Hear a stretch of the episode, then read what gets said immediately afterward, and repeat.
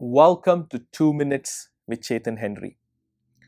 On today's podcast, I want to draw your attention to the rest of the revelation from Isaiah chapter fifty-four verse seventeen, where it says, "No weapon that is formed against you shall prosper, and every tongue that rises up against you in judgment, you shall condemn.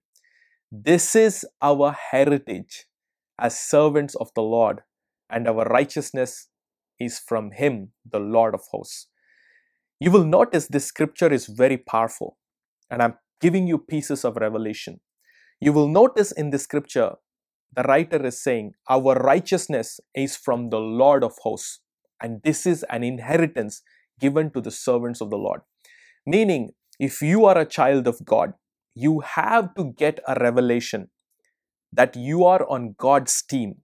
And because you're on God's victorious team, because you belong and come into salvation, and because you're under the blood of Jesus, there is a divine righteousness that is available for you, which is not in your own doings, but it is in the doing of the Lord's sacrifice on the cross.